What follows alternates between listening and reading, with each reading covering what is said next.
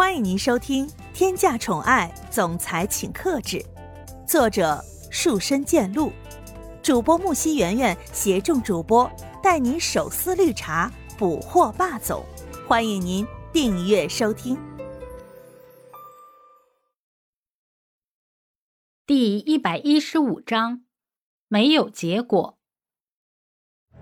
可能这样的感觉让蒋风奇对蒋泽流的怀疑少了一点。这么多年来，蒋风奇对蒋泽流也是稍微有一点了解的。蒋风奇自认为的蒋泽流和现在的蒋泽流就是两种风格。要是放在平时，说不定蒋风奇就相信了。但是现在的蒋泽流是完全不一样的性格了，所以对这些话持一种怀疑的态度。蒋风奇也知道。现在无论怎样都是问不出什么的，所以也没有再说什么了。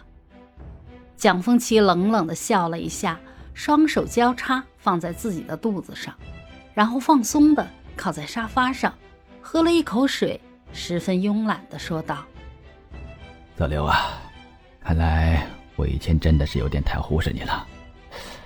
你什么时候变成这个样子，我都完全不知道。看来呀。”以后需要多关注你一下了。听到这样的话，蒋泽流倒是十分的从容了。蒋泽流稍微歪斜着脑袋，说着：“我觉得父亲还是像之前那个样子吧。毕竟，这突如其来的关心，也是很有可能让我十分不适应的。”既然蒋泽流都这样说了，那么还需要再多说什么吗？好像完全不需要了，蒋风奇悠闲自然地说着：“既然你都这样子说了，那我也不需要多说什么。我希望这件事情不是你做的，我也不想去调查你。”说完这句话，蒋风奇离开了这里，回到了自己的办公室。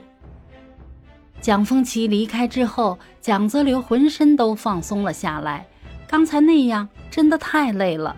跟蒋风奇谈话的时候，简直就像是在经历一场战役，十分疲惫，让人痛苦不堪。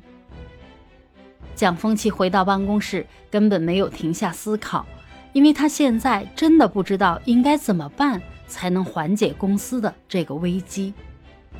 刚才只是试探了一下，如果这件事真的是蒋泽流做的。蒋风奇真不知道应该怎样面对股东。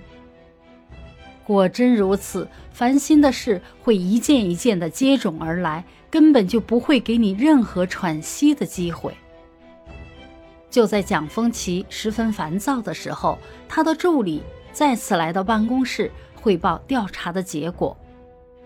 助理将自己手上的文件放在了蒋风奇的办公桌上，严肃地说道。刚才我已经将能够调查的部门全部都调查了一遍，但是每个人全部都说这件事情跟他们没有任何关系。听见助理汇报的情况，蒋风奇整个人陷入暴怒的状态。蒋风奇伸出手，把桌子上的文件全都扫在了地上，那些刚刚调查出来的结果，看都没看一眼。蒋风奇一个人在办公室里来回的踱步，双手放在自己的裤子口袋里，整个人肉眼可见的燃烧着火焰。蒋风奇毫不顾虑的说道：“我不管你有什么办法，最好快速从他们嘴巴里给我套出话来。只要有任何一点关于这个事情的消息，都要给我汇报。威逼利诱也好，无论什么方法都可以。”通过蒋风奇所说的话，就可以十分清楚的知道，蒋风奇仅剩的那一点理智已经消失殆尽了。助理是什么想法也没有，只想尽快将这件事情调查清楚，然后好好的休息一下。蒋泽旭那边依然没有任何的进展。蒋风奇并不想让公司里的人说闲话，所以在自己办公室里平复了一下情绪之后。来到了蒋泽旭的办公室。此时此刻的蒋泽旭正在办公室里调查着一些事情，根本没有注意进办公室的人是谁。以为这个时候来办公室的人只能是自己的助理，没想到居然会是自己的父亲。看见蒋风奇的时候，蒋泽旭根本就没有放下自己手里的工作。这也许就是蒋泽旭和蒋泽流的不同吧。蒋泽流对自己的父亲心里是有一点敬畏，有一点恐惧的，而蒋泽旭在面对父亲的时候就没有这样的感觉，因为蒋泽旭认为自己的实力足够可以和蒋风奇比肩了。这样的蒋泽旭叫自信。蒋风奇好像也习惯了这样的相处模式，看到蒋泽旭没有理会自己，也没有生气什么的。蒋风奇询问道：“公司里面的事情，你调查出来多少？这件事情，我希望你可以尽快调查出来。你知道，如果这个事情牵扯到你的话，那么这个公司的继承人将不会再是你了。这个问题真的十分重要。”正是因为蒋泽旭知道这件事情十分重要，才会这样马不停蹄地查看着相关信息。就连给苏千玉打个电话都没有。蒋泽旭微微叹了一口气，说着：“唉，不得不说，这次做出这样事情的人，真的是太高明了。无论怎么做，都是查不到任何相关的痕迹的。现在都不知道应该从哪一方面下手了。”蒋风奇试探着询问。那你觉得我们公司里面有谁比较可疑吗？如果有的话，可以重点调查一下，免得我们在这里像无头苍蝇一样，根本找不到任何线索。